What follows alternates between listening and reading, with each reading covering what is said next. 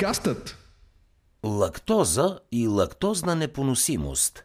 Няма начин да не сте се сблъсквали вече с твърдението, че млякото и млечните продукти са вредни и трябва да се избягват, едва ли не са отрова за организма. Вероятно сте озадачени. Става дума за основните храни, присъстващи в менюто ни много хилядолетия, от момента в който млекодайните животни са станали домашни животни. Нека да направим крачка назад и да се запознаем с някои основни термини, а в края на аудиостатията вие сами ще можете да направите информирани заключения. Лактозата е дизахарид, присъщ на млякото и състоящ се от галактоза и глюкоза. За смилането и освояването му се отделя ензимът лактаза. След кармаческия период нивата на лактазата започват да спадат. В зряла възраст тя се секретира в значително по-низки количества. Липсата й означава, че вместо в тънките черва, млечната захар се разгражда от бактериите в дебелото черво, което предизвиква дискомфорт, газове, подуване, спазми и болки. Сега вече, след като знаем това, можем да пристъпим към основните въпроси, които ви интересуват. Каква е истината за непоносимостта към млякото? Твърди се, че в световен мащаб около 75% от хората отделят малко или никаква лактаза.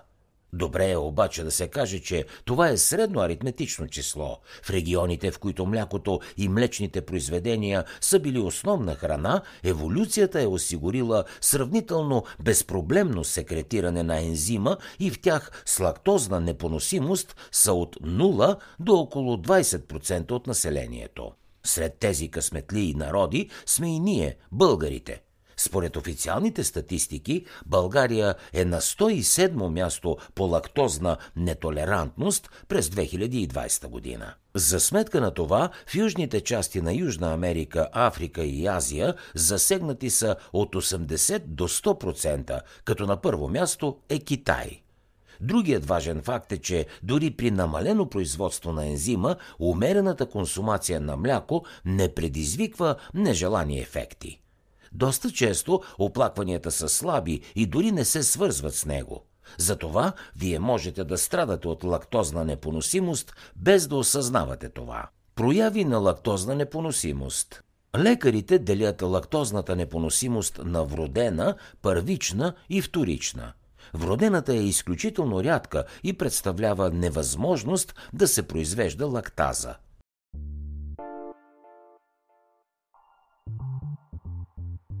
Пст, хей, аз съм Калян от подкастът. Щом слушаш тази аудиостатия, най-вероятно си човек, който се грижи за своето здраве. Затова набързо прекъсвам епизода, за да ти споделя за bav.bg, водещият вебсайт за здравословен начин на живот в България – ако това, което слушаш тук ти харесва, непременно посети нашия вебсайт bav.bg за още полезно съдържание, свързано с физическо и психично здраве. Сега те оставам с тази полезна аудиостатия, а след това те очаквам там.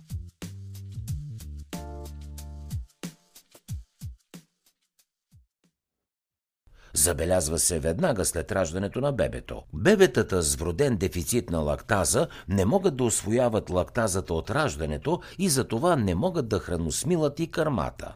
Решението в подобни случаи е адаптираното мляко без лактоза.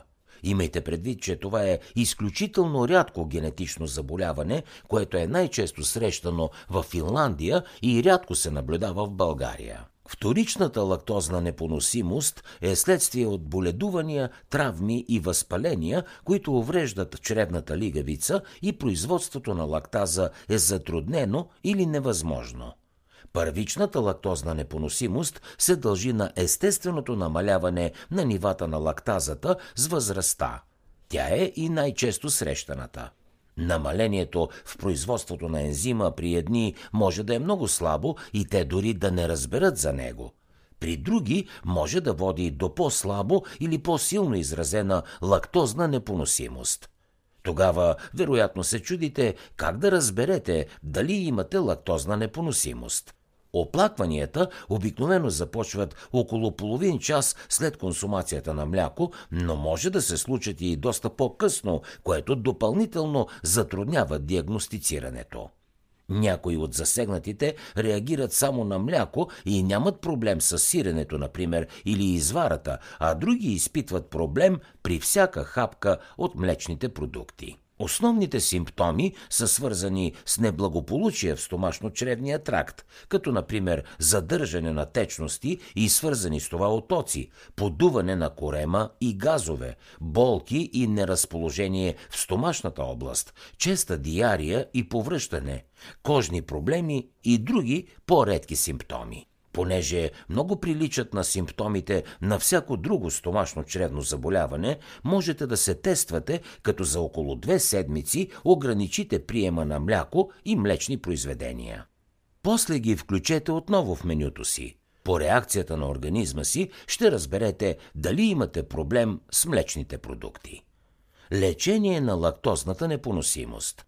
Нека да започнем с това, че няма медикаментозно лечение – Решението е прием на ензим, лактаза, ограничаване или изключване на млечните продукти от менюто в зависимост от прага на непоносимост на съответния човек.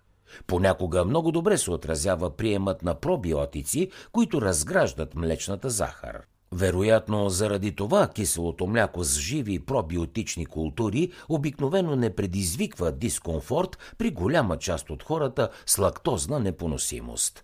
Ако страдате от лактозна непоносимост, е добре да се обърнете за съставяне на хранителен режим към специалист. Той ще изключи всички храни с допълнително включена лактоза и ще подбере такива, които ще компенсират липсващите специфични хранителни съставки на млечните продукти, като калция, например. И тогава ще се почувствате отново добре.